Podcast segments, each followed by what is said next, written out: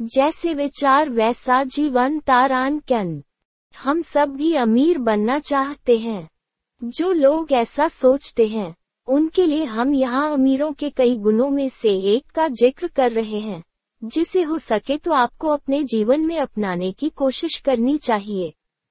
अमीर लोग कभी भी किसी समस्या के बारे में बात नहीं करते, चाहे वह सरकार हो, या व्यक्ति, या स्थिति बल्कि वे समाधान के बारे में सोचते और बात करते हैं।